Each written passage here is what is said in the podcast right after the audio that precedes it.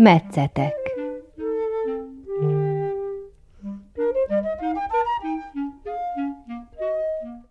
Kedves hallgatóink, ez az Újvidéki Rádió művelődési műsora, én Madár Anikó vagyok, jó napot kívánok! A következő egy órában vendégünk a szabadkai Cékus Boris lesz, aki minden szabad idejét és félretett pénzét utazási élményekre váltja. Eddig 55 országban, 53 fővárosban járt, a világ nagyobb városaiban vásárolt bögregyűjteménye pedig már mintegy 250 darabból áll. Az utóbbi hónapokban, amint enyhítettek a koronavírus járvány miatti szabályokon, ismét repülőre szállt. Isztambul, Ankara, Bursa, London, Észak-Olaszország, Azurpart, Bázel és Korfu. Ezek voltak a legutóbbi állomásai, és ezekről az élményekről mesél itt a metszetekben. Vendégünk Cékus Boris, aki már az Újvidéki Rádióban különböző idegenforgalmi műsoroknak a vendége is volt, de most ismét a művelődési műsor vendégeként köszönhetjük. Boris, gondolom ez a másfél év, vagy két év, vagy nem is tudom számodra milyen hosszú idő volt az, amikor nélkülöznöd kellett az egyik legkedvesebb időtöltésedet, az utazásokat. Majd kérlek mondd el, hogy hogy viselted ezt az időszakot, de már mondhatom azt is rögtön, hogy bepótoltad, hiszen itt az év felében már, már jó néhány utazáson vagy túl. Köszöntöm én is a hallgatókat. Nem volt olyan hosszú az a másfél év, mivel bejártam Szerbiát. Szégyen gyalázat, hogy 54 országban voltam eddig Szerbiáról, meg mondjuk Kelet-Szerbiába, Dél-Kelet-Szerbiába, ott Nis környékén, Dimitrovgrad környékén nem voltam eddig sose, és hát jött ez a covidos időszak, hogy máshova nem lehet menni, akkor ugye vettük, vagy kivettem tavaly-tavaly előtt az utalványt, az üdülési utalványt, és akkor elindultam Közép-Szerbiába, Kelet-Szerbiába, úgyhogy nem volt olyan hosszú ez a másfél év, de viszont a repülés, meg a, azok az én utazásaim, ahogy én szervezem a saját utazásaimat, az, az, az azért hiányzott. Elkezdted bepótolni ezt a fajta utazást is, vagy az ilyen jellegűt, méghozzá felsorolni is hosszú, hogy hol mindenhol jártál, de azért kérlek sorolt fel. Én kezdtem még tavaly ősszel, amikor már úgy nézett ki, hogy majd lazítanak a beutazási meg oltási szabályokon. Volt Skóciába jegyem, de nem jutottam el, tehát magyar állampolgárok eljuthatnak, de mivel nem volt állandó magyarországi lakcímem, így más csoportba kerültem, más kategóriába, úgyhogy Skócia az elúszott, már másodszor, akkor decemberben voltam Olaszországban, az volt az első olyan igazi út két év után. Nápoly környékén voltam négy-öt napot, meg Rómában is Róma környékén négy-öt napot, de az igazi szezon az most kezdődött februárban. Ugye amikor az állami ünnep volt, akkor Isztambulba mentem, Hát én azt hittem, hogy az turista busz lesz, közben busz volt, úgyhogy tele volt kupecokkal, aztán olvastam a szabályzatot, és ott írja, hogy 30 kg-os bőrönd a maximum, amit lehet vinni. Úgyhogy én rám is rámtukmáltak egy bőröndöt, 10 eurót adtak, hogy, hogy az, az akkor az én bőröndöm lesz, úgyhogy olcsóbb lett az utazás. Másodszor voltam Isztambulban most, tizen néhány évvel ezelőtt voltam először, elég sok mindent elfelejtettem. Hát az, az nagyon más világ, attól függetlenül, hogy elég közel van hozzánk, de más, más az életstílus, más a, a, az emberek viselkedése, ugye ez egy igazi iszlám város, iszlám ország, rengeteg menekült van Szíriából, becslések szerint több mint egy millió szír, afgán, pakisztán menekült van, Isztambulba plusz az mellett maga a város 12-3 millió lakost számlál, tehát az órákon átmegyünk, és, és bent vagyunk Isztambulban. Az európai oldal az körülbelül negyede a városnak a Boszporuszon túl, ott pedig háromnegyede van a városnak, vadonatúj lakónegyedek, parkok, sugárutak, bevásárlóközpontok, tehát mint, mint hogyha valahol Nyugat-Európában lennénk, de viszont a városnak az a, az a hangulata az, az, az igazi keleti hangulat. Hány napot tudtál itt eltölteni, és mi az, ami, ami megragad? Már említettük korábbi beszélgetésekben, hogy komoly fölkészülés előzi meg ezeket az utazásaidat. Mi az, amit kitűztél célul Isztambullal kapcsolatban? Isztambullal kapcsolatban az volt a fő célom, hogy eljussak Ankarába. El is jutottam, csalódtam is benne. Ez az olyan igazi olyan város, hogy egyszer voltam, láttam, vettem egy bögrét és jöhetünk haza. Én az utazásaimat most már 15 éve magam szervezem, tehát a repülőjegy vásárlástól kezdve szállás, foglalás, reptérről hogy tudok bejutni a szállásig, a központig, miket kell megnézni egy városba, történelmét a városnak, az épületek, amik, amik jellegzetesek, jellemzőek egy városra, azoknak a történetét kilátóban általában minden nagyobb városban van egy pont, vagy templomtorony, vagy domboldal, vagy tévétorony, ahonnan gyönyörű kilátás, panoráma tárul az egész városra, oda hogy lehet bejutni. Tehát ezt mindet saját szervezésbe szerveztem az elmúlt 15 évben, és akkor most ugye becsöppent Isztambul, ahol meg volt, hogy a buszállomásról indul a busz, vissza szállásig, választható fakultatív kirándulásokat szerveztek minden napra, úgyhogy csak fizetni kellett, és is lehetett utazgatni. Az ő kínálatukból nem vettem igénybe semmit, hanem saját szervezésben. Mondom, egy nap voltam Ankarába, fővárosban, ez csak 3-4 millió lakosú város, tehát Isztambulhoz képest kisváros, de viszont semmi jellegzetessége nincs. Én néztem különböző fórumokat, honlapokat, hogy mit érdemes megnézni Ankarába, sehol semmit nem írt. Van a parlament, amit nem szabad fényképezni, elzavartak. Van egy hatalmas buszmegálló, 160-70 peron van rajta, mondjuk az nekem attraktív volt, akkor hát még nem láttam sehol se a világba meg van egy, szintén ugye a város kilátója egy domtetőn, az Amit Kabir, ahol a törökök atya Kemal Atatürk van eltemetve, ott az ő mauzóleuma, meg hatalmas tér van előtte, ilyen diplomáciai fogadásokat, aláírásokat ott szoktak az ő szarkofágja előtt aláírni, mondjuk Ankarában ez volt a a legnagyobb boom. Isztambul pedig, mint Isztambul, elég sok film van róla, videók, beszámolók, úgyhogy majdnem olyan a valóságban is, az a nyüzsgés, azok a, a bazárok, az, az, az fantasztikus, és, és olyan máshol a világban nincs. Jártam már arab világba, tehát ahol, ahol az iszlám van túlsúlyban, mondjuk Kazaksztán, Kirgizisztán azok inkább iszlám beállítottságú országok, mint, mint pravoszlávok, de ott messze nem olyanok a bazárok, mint, mint Isztambulban. Tehát, hogyha bazár, török bazár, akkor az a, az isztambuli nagy bazár. Nem nagyon szoktam vásárolni, mivel általában hátizsákos turistaként utazom, úgy a legolcsóbb a repülőjegy, meg hát elmegyek egy hétre, tíz napra valahova, akkor nem szoktam húzni még egy bőröndöt magammal tíz napon keresztül, úgyhogy vásárolni éppen annyit szimbolikusan, hogy az ismerősöknek, a családnak valamit hozzak, hogy ez onnan van, általában valamilyen édesség, megesszük, és akkor nem kerülgetjük. Bögréket szoktam gyűjteni, mindenhonnan hozok egy-egy bögrét, úgyhogy az féltáskányi, meg akkor ami még maradt hely. De viszont, hogy ott vagyok valahol, akkor mindig meg szoktam kóstolni a helyi jellegzetességeket, az utcai sütödések, az a street food, ahogy a köznyelv most már nálunk is ismeri, azoknak a termékeit meg szoktam kóstolni. Mondjuk itt a facsart bambuszt, cukornád, levet, csigateát, amit, amit mondjuk itt Európában nehéz lenne Szóval nem talál sehol se Európában nem főznek csigából teát.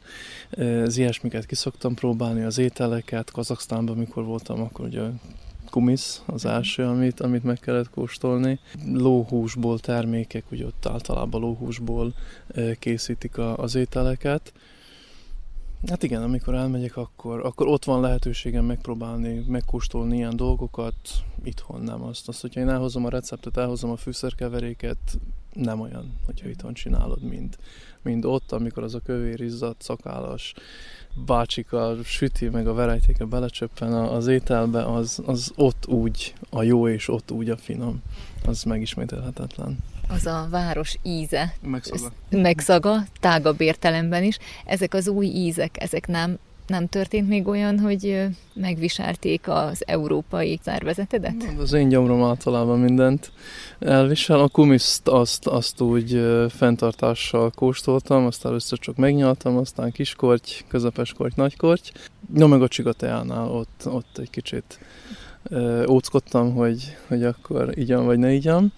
De nem így. Hát nézd, azok az emberek is eszik. Ez ugyanaz, mint amikor a tengerre elmész, és nem iszod a csapi vizet, mert, mert a te szervrendszered nincs hozzászokva ahhoz az olyan fajta vízhez. De hát, hogyha innen nem lenne belőle semmi bajod. Eddig nem történt semmi, hogy mérgezést, vagy, vagy valamit összeszedtem volna. Isztambulban már másodszor jártál. Egyébként ez mielőtt tovább mennénk, mennyire jellemző rád, hogy egy-egy helyre visszatérsz? Van néhány hely, ahol voltam és ahova szeretnék visszamenni, bármennyire is morbid mondjuk Csernobil. Ott voltam tíz évvel ezelőtt körülbelül. Oda szeretnék visszamenni, az a hely nagyon megfogott. Szentföldre szeretnék egyszer még visszamenni, ott négy-öt nap alatt jártuk végig a főbb bibliai helyeket, oda, oda kellene szerintem egy tíz nap, hogy, hogy azt, azt nyugodtan végigjárjuk. Pompei volt egy olyan hely, ahova mindenféleképpen vissza szerettem volna menni, az sikerült az ősszel télen. Ott voltam. Általában nem szoktam visszamenni. Nekem, ugye, hogy saját szervezésbe szervezem az utaimat, az, az a kihívás, hogyha odaérek, kimegyek a vasútállomásról, és akkor jobbra induljak, vagy balra induljak. Taxikat ugye nem az én zsebemnek valók, úgyhogy azt maximálisan kerülöm, hanem az a város felfedezése, hogy most erre indulok, akkor eltévedtem, visszamegyek, nem tudom, Kirgizisztánba a nénivel megértetni, hogy mit keresek. Most már nekem ez, ez, ez az érdekes, meg ez a kihívás, hogy, hogy az az első benyomás, az első felfedezése a városnak, hogy na megtaláltam, ott van, abszolút nem úgy néz ki, mint a képen, ahogy, ahogy én láttam. A leírás, ami ott mondjuk egy templomba ki van téve, az, az egész mást mond, mást tartanak ott fontos fontosnak, mint amit én különböző fórumokon, interneten olvastam.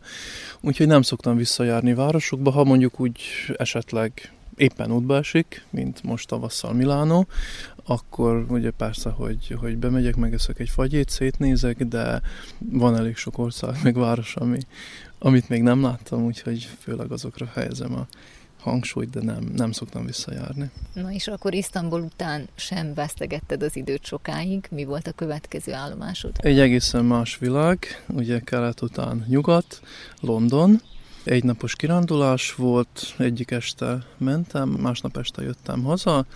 Az is ugye saját szervezés, ott pedig az volt az érdekes, hogy 24 órában vagy hát 22 lényegében már úgy jött ki a menetrend, 22 órában mindennek bele kellett férni, és hát London az szintén egy több millió lakosú város, rengeteg nevezetességgel, meg elég drága város, úgyhogy oda ezek után nem tervezek visszamenni. Mondjuk 10 euró volt a repülőjegy, meg 22-3 font volt, az 25-6 euró a reptérről bejutni a városba. Tehát 50 euró volt a reptér város-város reptér, és 20 euró pedig a két repjegy Pest és, és London között. Úgyhogy ott abban az volt az érdekes, hogy 24 órában mindent belesűríteni, meg ott elég későn vettem meg a jegyet, az valamilyen last minute jegy volt, és én gondolom, hogy sikerült 27-8 helyre eljutottam abba a 20 órába, de hajnalba indultam. Még sötét volt, amikor kiértem Greenwichbe, az Londonnak egy elővárosa, hogy ott van a brit királyi obszervatórium, meg a nulladik hosszúsági kör, az már egy régi vágyam volt, hogy azt, azt lássam a nulladik vagy kezdő meridiánt. Úgyhogy mire virott, akkor már ott voltam elkapott a reggeli londoni eső, úgyhogy azt is. Uh-huh. megtapasztaltam, megéreztem, hogy milyen, és akkor utána kezdődött a város felfedezése, lényegében Temze két oldalán, vagy, vagy az északi oldalán ott vannak a főbb nevezetességek, és akkor szépen egyiktől a másikig kinyomtattam itt a térképet, hogy hogy tudok eljutni egyik helytől a másikig, hogy az, az valahogy egy kör legyen, hogy minél kevesebb időt veszítsek, de minél többet lássak a városból. Kezdtem a Temzével, a Tower híd, a vár, a Londonáj, az óriás kerék, ugye persze a Big Ben, a Westminster apátság, Piccadilly Circus, Szent Pál katedrális, egy hatalmas gyönyörű katedrális, csak olyan belépőt kérnek, hogy nem mentem be, csak képeken néztem meg, meg az ajtón, ameddig be lehetett látni. Charing Cross az egyik legnagyobb, vagy legforgalmasabb tere Londonnak, a Trafalgar tér múzeumokkal, van egy hatalmas obeliszk, Egyiptomból hozták a Kleopátra tűjét lent a Temze partján. Három, ha jól tudom, három obeliszk van a világban, ami nem Egyip, tehát egyiptomi obeliszk, de elhozták Egyiptomból. Abból az egyik Londonban van, piros telefonfülkék, az emeletes busz, a londoni taxi, ami ugye jellegzetessége Londonnak. Én gondolom, hogy úgy belekóstoltam. Vannak londoni ismerőseim, és akkor amikor beszámoltam, hogy láttam ezeket a dolgokat, Shakespeare Globe színháza mondjuk, ami szintén egy, egy nagy boom Londonba, akkor, akkor azt mondták, hogy hát úgy, úgy a 90%-át láttad. És amire büszke vagyok, a Westminster apátságban épp aznap volt a Fülöp néhai hercegnek az első éves évfordulós miséje, és hát ugye turisták, meg a brit királyi családnak a, a hódolói, azok már reggel kezdtek gyülekezni a, az apátság előtt, és akkor kérdeztem, hogy itt mi történik, és mondták, hogy a Károly herceg biztos, hogy itt lesz a megemlékezésen, az Erzsébetet nem tudják, ha bár Londonban van. Ja, hát a Buckingham palota, ugye, az előbb kimaradt a felsorolásból, meg a két park, a St. James Park és a Hyde Park, Ö, azt is láttam. Szóval visszatérve a megemlékezésre olyan másfél órát biztos, hogy vártam, mire kijött Károly herceg a, a Westminsterből, úgyhogy még őt is láttam, amit sok londoni, vagy akit sok londoni nem látott még, én már láttam. Londonnál sokkal távolibb és sokkal elérhetetlenebb helyeket láttál már. London hogy maradt ki eddig? Úgy maradt ki, hogy drága volt mindig, meg Londonba úgy mentem volna, hogy London környékén néhány helyet megnéztem volna. Mondjuk Southamptonba szerettem volna, vagy szeretnék még mindig elmenni, onnan futott ki a Titanic, akkor ott van Stonehenge, ami szintén egy fontos helyszín London környékén. Az Oxfordi Egyetem, Cambridge ott van, elég közel Londonhoz. Forma egy rajongó vagyok, úgyhogy néhány nagy csapatnak a gyára London környékén van, mondjuk azt szerettem volna egyet-kettőt megnézni, de mondom az árak olyanok, hogy egyszerűen nem, nem a kelet-európai zsebeknek találták ki azokat az árakat. Sokszor mondjuk úgy van, hogy nekem olcsóbb hazajönni és újra elmenni, mint egyik városból átmenni a másikba. Mondjuk Norvégiába jártam, úgyhogy elmentem Bergenbe, hazajöttem, aztán két hétre rá elmentem Oszlóba. Tehát az, az sokkal olcsó volt, mint átmenni egyik városból a másikba, megéjszakázást, fizetni, szállást keresni, elmenni szállásra, visszamenni a központba, kimenni reptérre, tehát megesik, hogy, hogy olcsóbb, hogyha hazajövök és újra megyek, mint hogyha egyik helyről a másikra, tehát így maradt ki London, meg annyira nem is volt a szívem csücske, inkább Skóciába szerettem volna menni.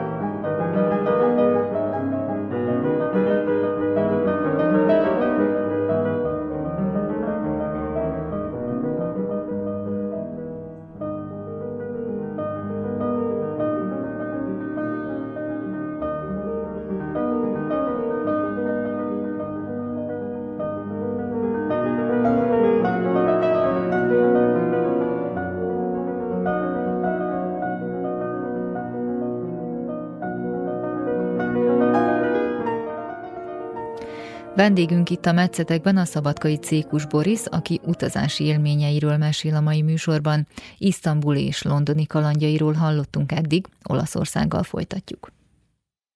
Ha nem is volt a szíved csücske, de azért mégis megnézted Londont, és folytattad is az utazást rövid időn belül. Folytattam, ha jól emlékszek, Olaszország volt a következő célpont. Észak-Olaszország, Milánóban volt a repülőjegy, az is ilyen 8-9 eurós repjegy volt, ez még ugye az a magyar extra adó előtti időszak volt, április vége, május eleje, csillagtúrákat szerveztem, minden nap más irányba indultam el. Egyik nap elmentem Monzába, ugye mondtam, hogy nagy Forma 1 vagyok, és Monzába rendezik meg a, az olasz ö, nagydíjat minden évben. Forma 1-es nagydíjat, ez néhány kilométerre van Milánótól, azt megnéztem, akkor Torino felé van egy kisváros, körülbelül fél óta Milánó és Torino közt Novarrának hívják, az rizstermővidék. sokáig én sem tudtam, hogy Európába termesztenek rist is, sőt, mi kivitelre is jut, úgyhogy többet termesztünk Európában, mint amennyit megeszünk. Láttam az elárasztott rizsföldeket, a gátakat, a csatornarendszereket a rizsföldekhez, hogy hogy néz ki, ez mondjuk egy nagy élmény volt számomra. Ilyet még nem láttam, különösen nem Európába. Voltam Piacenzába, az is egy kis középkori olasz város, az pedig arról híres, hogy Szent Rókus ott gyógyított, meg ő is ott elkapta pestist, és ott gyógyult ki a betegségből. Aztán jöttek nagyobb városok, Genova, lent a tengerparton, ott voltam néhány évvel ezelőtt, de már elfelejtettem, hogy csak úgy derengtek bizonyos dolgok, a világító torony, a kikötő, dóm, hogy hogy néz ki, de ugye újra felfedeztem a várost. Meg voltam San Remo-ban, az lent van az Azur parton, elég közel a francia, igen, a francia-olasz határhoz, még olasz területen, Monte Carlo 20 pár kilométerre van tőle, és hát ott az az igazi ö, olyan azur, meg, meg mediterrán hangulat, a város, a, a hatalmas híres kaszinója van a városnak, tehát szerencsejáték, ferrari gyönyörű utcahölgyek este, úgyhogy az is egy, egy szép egyedi város élmény volt. Meg egy nap átmentem, elmentem a Kómoitóhoz, ott is valamikor már régen voltam Kómó városába, de most a célpont Lugano volt, az pedig Svájcba, Dél-Svájcba az egyik legnagyobb város. Az volt az aznapi fő célpont, Kómó, Kómoitó csak úgy közbe beékeltem, úgyhogy nagyon régen voltam Svájcba, Genfbe, meg Zürichbe de most eljutottam Dél-Svájcba, meg utána eljutottam még Bázelba is néhány héttel később, úgyhogy egy szép körutazás volt 5-6 napos, naponta két város, úgy reggel 6-kor indultam, és akkor este 8-9-kor, amikor az utolsó busz vagy vonat van, azzal mentem vissza a szállásra. Hát Észak-Olaszországnak is megvan a maga varázsa, közel van ugye Svájc, közel van Franciaország, Németország sincs messze, egy elég fejlett vidék, közel van Svájc, ugye bankszektor, meg környezetvédelem tekintetében az nagyon átnyúlik Észak-Olaszországra, Franciaország, Németország, az autógyárak, meg az ipar, az szintén hatalmas mértékben jelen van Olaszor, Észak-Olaszországban, mondjuk ott van a Fiat gépjárműgyár Torinóba, az egyik legnagyobb európai gyár, tehát úgy, úgy Észak-Olaszországon nagyon látszik a szomszédos, mindenhol látszik egyébként, mondjuk Szabadkán is látszik a szegedi beütés, vagy mondjuk Zajecsárba bolgár beütés, de Észak-Olaszország az, az nagyon-nagyon tarka, hogy a szomszédos országokból, régiókból, Szlovénia például szintén ott van elég közel, úgy érezni lehet, hogy ez most innen jött, az onnan jött, az emberen is látszik, a megjelenésén is, a, a, hozzáállásán a dolgokhoz, az üzletek kínálatába, a tömegközlekedésbe.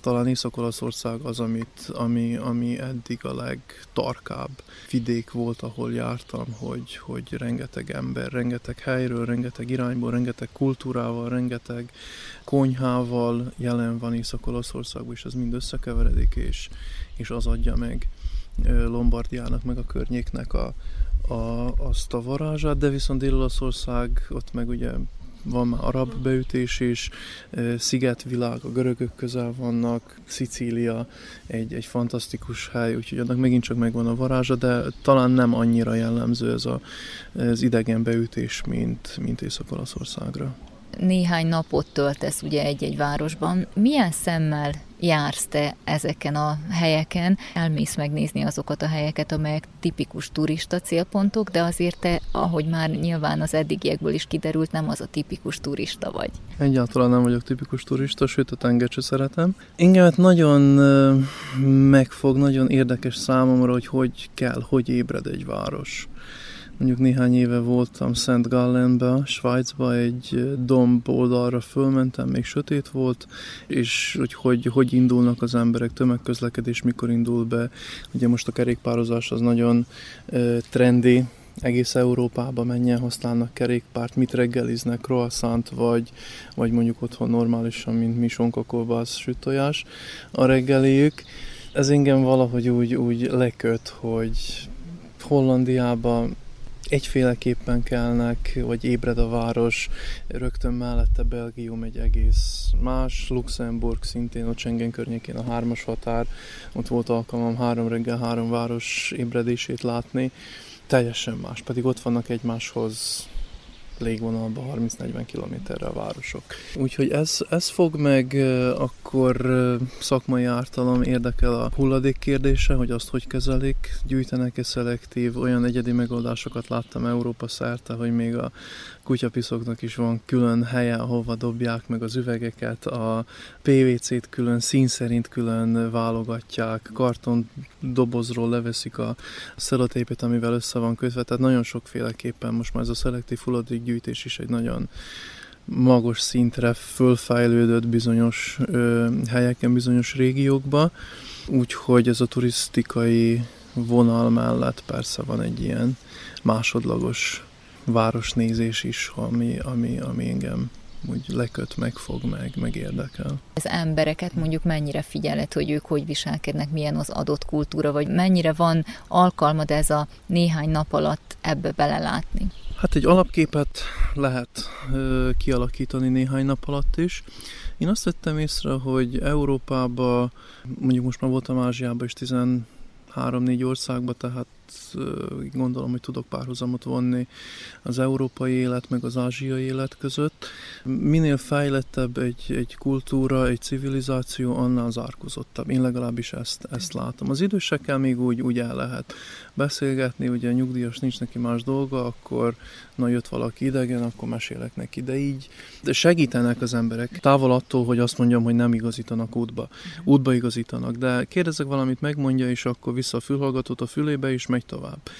Ami mondjuk keleten, nem az, hogy az Ázsia legyen, már Bulgária, Románia, Törökország szintén olyan, hogy, hogy sokkal kedvesebben, sokkal csúnya szót használnak, normálisabban, emberségesebben állnak hozzád, mint mondjuk keleten. És az nem csak az a túlfejlett Nyugat-Európára vagy Észak-Európára gondolok, hanem ugye Európára, Közép-Európától kezdve nyugat-dél irányba, észak irányba, mindenhol azt látom, hogy, hogy olyan fáradtak az emberek, hogy hagyja.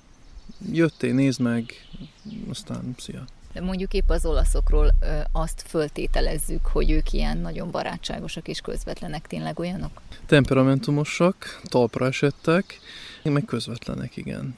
Tehát elhív, segít, megmondja, no, a fiatalok is, is eléggé nyitottak, de hát az valahol én legalábbis a vallással kötöm, hogy az ország majdnem száz százaléka vallásos, nem csak az, hogy vallásos, de gyakorló hívő, úgyhogy ez valahogy el is várható tőlük, hogy, hogy olyanok legyenek, de mondjuk az olasz fiatalok különösen azok, azok olyanok nincsenek sehol se a világban.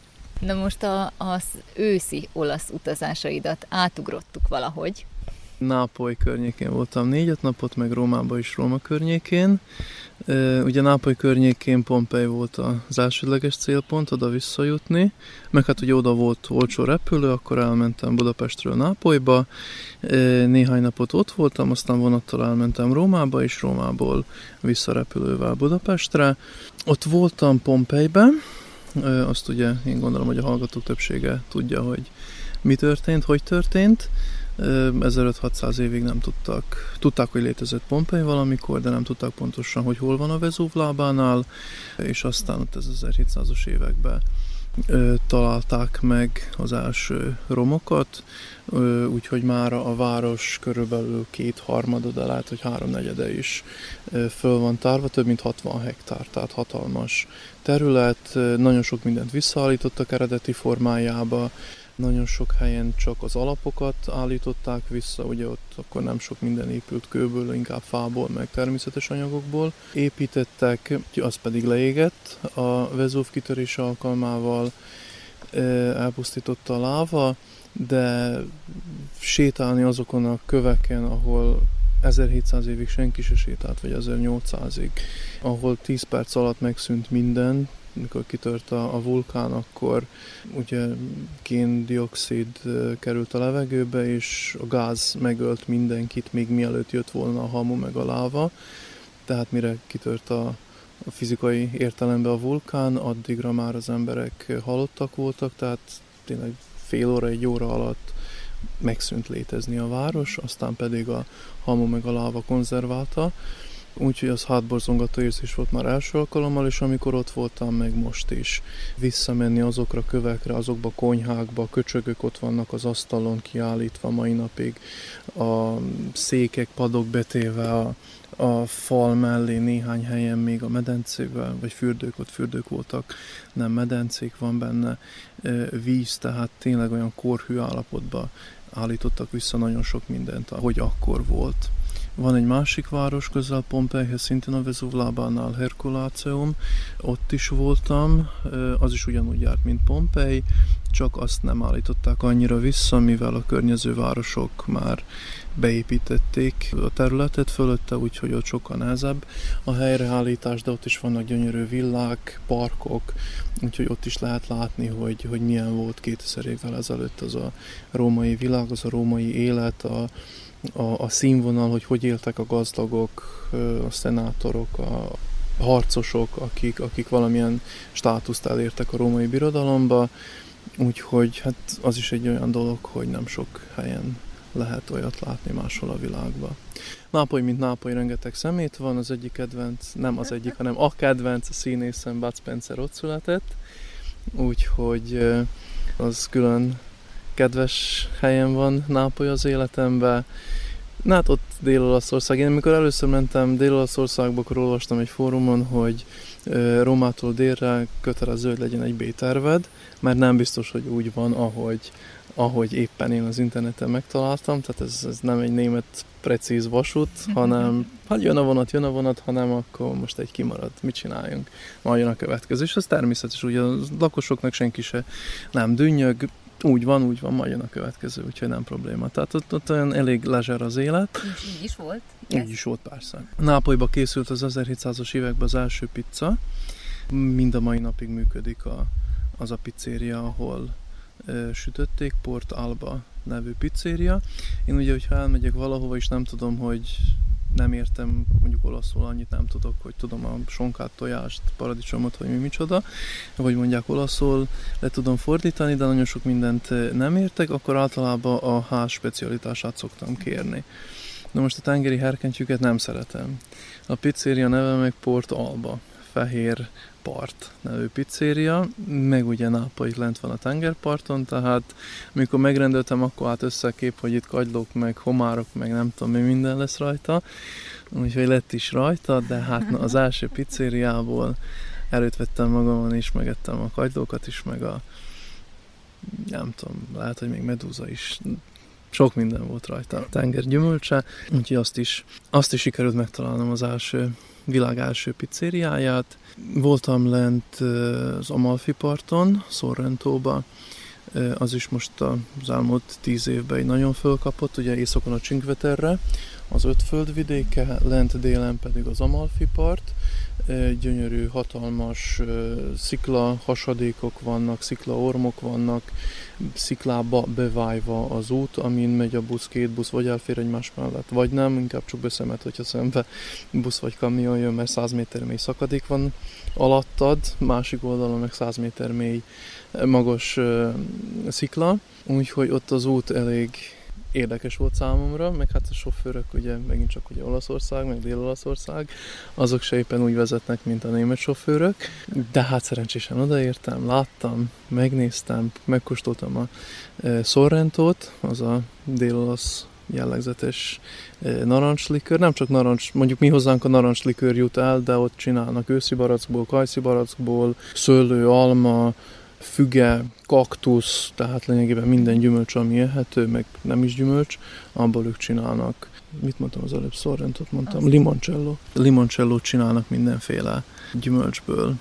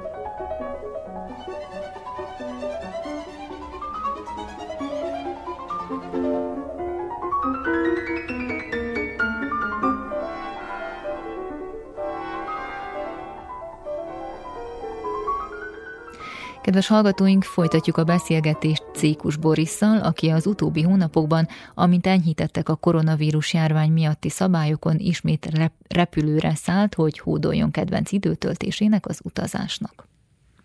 Ősszel és tavasszal is voltál Olaszországban, különböző részein, de mégiscsak Olaszország Olaszország a szíved csücske? Nekem voltak ismerőseim, akik el voltak ragadtatva Olaszországgal, és hát na mi van Olaszországban, hogy az annyira nagy boom, meg hogy oda mindenki mindig vissza akar menni.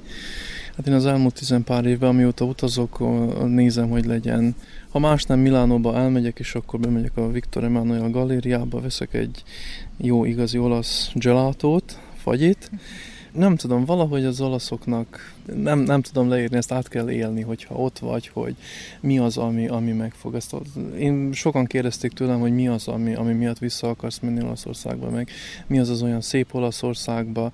Ha a városokat nézed, mindnek megvan a maga varázsa, a maga története, de viszont ugyanolyan. Tehát mondjuk Észak-Olaszország az, az körülbelül egy időbe épült ki minden, tehát a város mag az ugyanaz. Ahogy fejlődött az ország, ugyanúgy fejlődtek a külvárosok is. Tehát ott, ott olyan nagy különbség nincs, hogy, hogy most egy valami az, az jaj, de nagy durranás a többihez képest. Az emberek megint csak kedvesek északon, kedvesebbek Róma környékén, lekedvesebbek lent Dél-Olaszországba, tehát az, az megint csak az a városnak vagy, a, vagy az országnak a hangulata egyszerűen olyan, hogy, hogy azt látni kell egy életbe, egyszer Olaszországba. El kell menni, és akkor utána majd jössz úgy, mint én, hogy akkor vissza, vissza, vissza, még ezt, még azt, még azt, akkor olvasok valamit, mondjuk hatalmas az ország is, sok ö, nagyszámú lakossága van, nagy ipara van, nagy, nagy történelme van, ugye hatalmas két-három ezer éves történelem van mögötte, úgyhogy van mit látni, én is rengeteget olvasok, hogy rászaladok valamire, egy érdekes várra, vagy, vagy katakomba rendszerre, vagy nem tudom, bármire, és akkor nagy gyerünk, akkor ezt most jó lenne látni, akkor úgy csinálom a következő évi tervet, hogy akkor az, ha csak lehet, bele essen. Beleférte még valami ezekbe az elmúlt hónapjaidban? Voltam még Bázelban, az nem is 24 órás, az csak 12 órás kirándulás volt. 1250 dinár volt a repülőjegy, ezt ugye meg kell jegyezni, ilyen olcsó most már valószínű sose lesz. Egyébként 4,90 euró volt a legolcsóbb repülő, amit, repülőjegy, amit eddig sikerült vennem, Berlinből Nisbe. Amikor beindult a Berlin is járat, akkor valami promóciós ajánlat volt 5 euróért. De mondjuk Nisből lehet találni, van 7-8 közvetlen célpont, lehet találni mondjuk Málta 20 euró, nem tudom, Stockholm 14 euró. Korfun voltam most a múlt héten, két hete, az is 13 euró volt, ha jól tudom, egy irányba. Tehát kisebb repterekről általában olcsóbb a repülőjegy is. Úgyhogy Bázel volt az utolsó előtti kiruccanás. Az idén ö, ott pedig az az érdekesség, hogy Bázel ugye Svájc, svájci város, de a reptér francia területen van. Plusz még ott van Németország is, úgyhogy Bázel környékén van a francia-német svájci hármas határ. Itt megint csak keveredik minden, nem tudod, hogy most éppen melyik országban, vagy a tömegközlekedés az természetes, hogy fedi mind a három országot. Mondjuk a maga bázeli tömegközlekedésnek 15 zónája van. Németország, Franciaország, Svájc minden irányba mennek. Mondjuk nekem a reptér volt érdekes, ugye francia területen van, tehát a francia törvények, a francia jog érvényesül a bázeli reptéren, de viszont Bázelhez tartozik a Bázel városának a reptere. Ugyanígy a vasútállomások is. Két vasútállomás van, azok bent vannak Bázelba, tehát svájci Bázelba, Svájc területén, de viszont a francia vasútársaság üzemelteti az egyik állomást, a német üzemelteti a másikat. Ez most már 70 évet a világháború óta, második világháború vége óta így működik, és ez természetes volt mondjuk 2000 nem tudom, 8-ba, 9-be csatlakozott Svájc a Schengeni övezethez, addig ugye Schengeni vízum kellett Svájc területére hogy be lehessen lépni. Azt a vasút állomás területén volt egy bódé, ott volt a rendőr, és leszálltál a vonatról bent a városba, és ott, ott érkeztél a határra. Lepecsétöltek, aztán mehetél tovább. Tehát ez mondjuk mai világban megint csak egy számunkra már, már nonsens dolog, hogy bent a vasútállomáson ott van a pecsételős, és veszed el az útlevelet. Ugyanakkor ugye ott volt Bázelben láttam talán azt az igazi határok nélküli Európát, hogy, hogy tényleg nincs határ, tényleg nem úgy határozol meg egy országot, vagy népet, vagy egy régiót, hogy most ezek az ezer éves határok, és akkor ez most eddig Svájc, amaz, amaz ott mellette Franciaország, a harmadik meg Németország, hanem ott már sokkal inkább, nem csak Svájcban, hanem ugye Európa fejlettebb részén, ott, ott van egy, egy közösség, egy azonos gondolkodású közösség, és ez határozza meg egy régiónak a, a határait. Tehát nem földrajzilag osszuk az embereket, hanem az emberek alapján osszuk a földrajzot lényegében. És így alakulnak ki a kisebb régiók, ugye minden decentralizálva van, tehát a főváros az tényleg csak arra van, hogy, hogy ilyen protokoláris szinten képviselje az országot, de nagyon-nagyon-nagyon sok minden lent helyi szinten történik, dől el, igazságszolgáltatás, oktatás, minden azon a legalacsonyabb önkormányzati vagy, vagy járási vagy megyei szinten dől el. Úgyhogy mikor horgosan elteszem az útlevelemet a pénztárcámba, akkor, akkor az úgy sose esik nehezemre úgy elfogadni azt a tényt, hogy most akkor öt napig nincsen határ, nincsen várakozás, nem köt belém senki, hogy Szerbiából jöttél, de miért nem szerbiai ö, útlevéllel. Úgyhogy nem, nem nehéz azt úgy elszokni, meg megfogad, megszokni, hogy, hogy, hogy nincsenek határok. Úgyhogy ezzel még nekünk is ismerkedni kell. Mondjuk én már elég sokat láttam, hogy milyen az, hogy nincs határ, Egyszerűen nem látod, hogy most Lengyelországba vagy, vagy Németországba átment az úton, vagy van vonal, vagy nincs vonal, hogy most itt volt valamikor a, a határ. Ez, ez egy jó dolog. Ez is egy különös jó élmény ezekben az utazásokban, viszont mondtad, hogy most jöttél haza Korfuról? Igen, Korfuról még mindig vedlek. A napok óta szedem a hámsejtjeimet. Azt említettem az előbb, hogy nem vagyok nagy tengerrajongó, az számomra időveszteség. Ugye családom nincs, tehát nem kötelező a, nyap, a nyaralás, hogy tengerparton legyen, de hát proform, hogy már ott voltam, ugye első nap bemerészkedtem a vízbe, megfürdettem. Valahogy más szemszögből próbáltam felfedezni. Ugye Korfu, Görögország az az, az emberek 90%-ának a nyaralásról, a fürdésről, a, a gíroszról, meg a, az úzóról szól pontosan. Én meg igyekeztem valahogy megnézni, az egész sziget nem nagy. A reptér bent van a sziget körülbelül közepe, magasságába, 30 néhány kilométer van a legészakabbi településig, meg 20 valahány 30 a legdélebbi településig. Nagyon jó a buszösszeköttetés, tehát tényleg én öt napot voltam ott, amit terveztem bőven belefért idő dolgába, hogy, hogy azokat a, a helyeket, városokat megnézzem. Voltam e, egy igazi neveket most ne kérdezz, mert azok görögök, azokat nem tudom. E, északon, nem délen van egy nagy bulizóváros, kint a sankok az utcán, utcán legálisan árulják a kanabiszt, kitetoválva. Mondjuk az első élmény, ami, ami buszállomáson volt, két férfi csókolózott, az egyik füstöt fújt át a másiknak a szájába, a másik meg az úzót spriccelt át az elsőnek a szájába, tehát mondjuk Korfut nem így reklámozzák, de viszont ez is Korfu. Vannak ettől ugye sokkal szebb tájak is, sokkal szebb vidékek. Képeken biztos láttam már te is, hogy úsznak a csónakok, alacsony, sekély a víz, és akkor a csónaknak az árnyéka látszik a fehér homokos talajon. Na, láttam életemben először ilyen csónakokat is.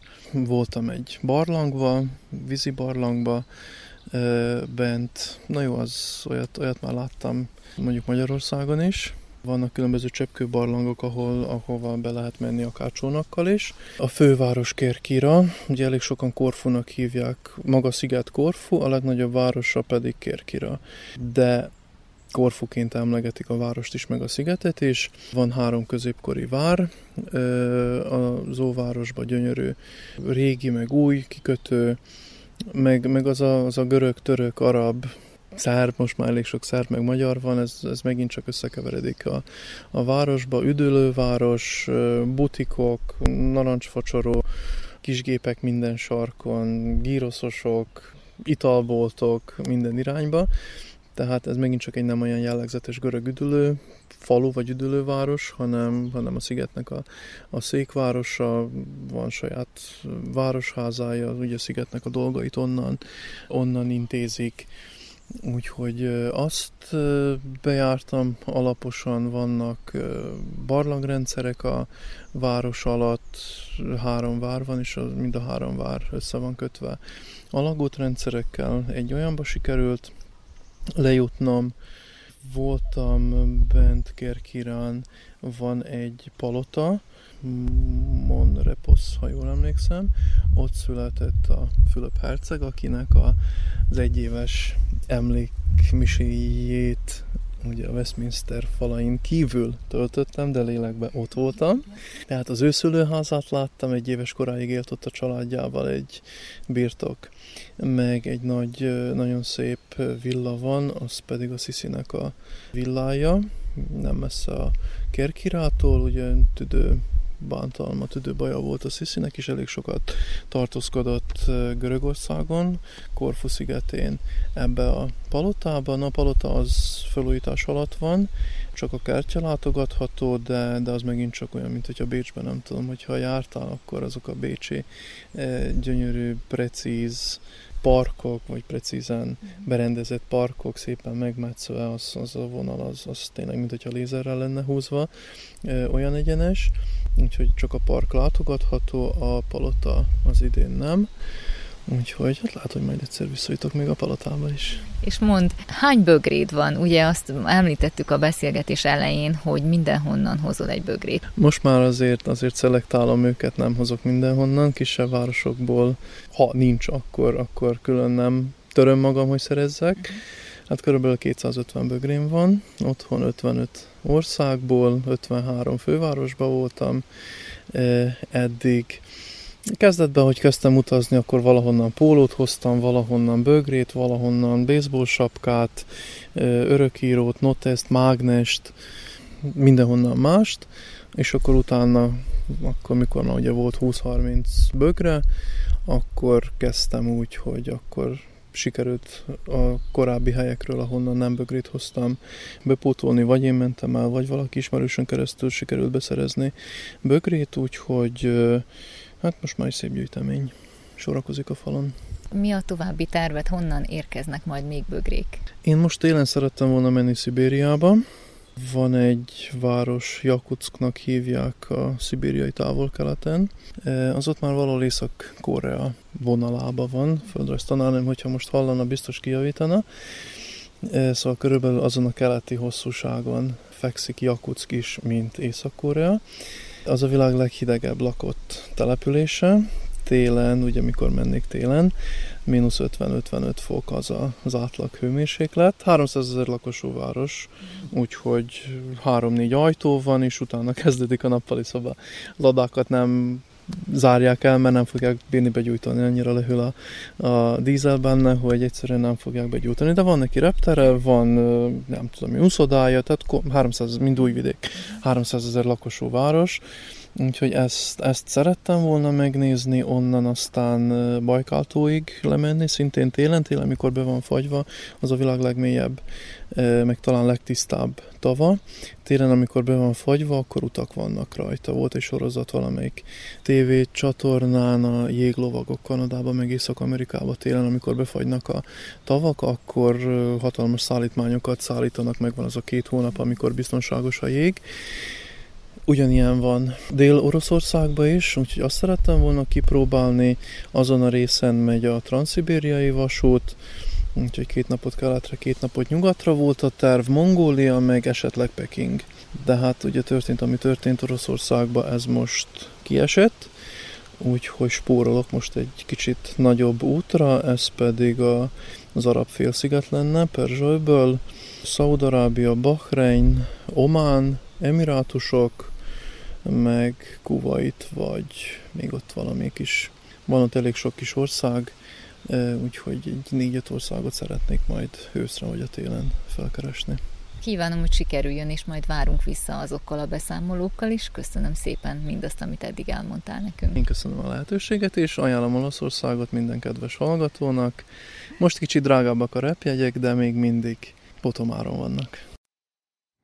Kedves hallgatóink, az elmúlt egy órában a szabadkai Cékus Borisszal beszélgettünk, utazási élményeit osztotta meg velünk, ugyanis minden szabad idejét és félretett pénzét ilyen élményekre váltja. Az elmúlt hónapokban járt Isztambulban, Ankarában és Londonban, bejárta Észak-Olaszországot, ellátogatott Bázelbe és Korfun is töltött egy kis időt.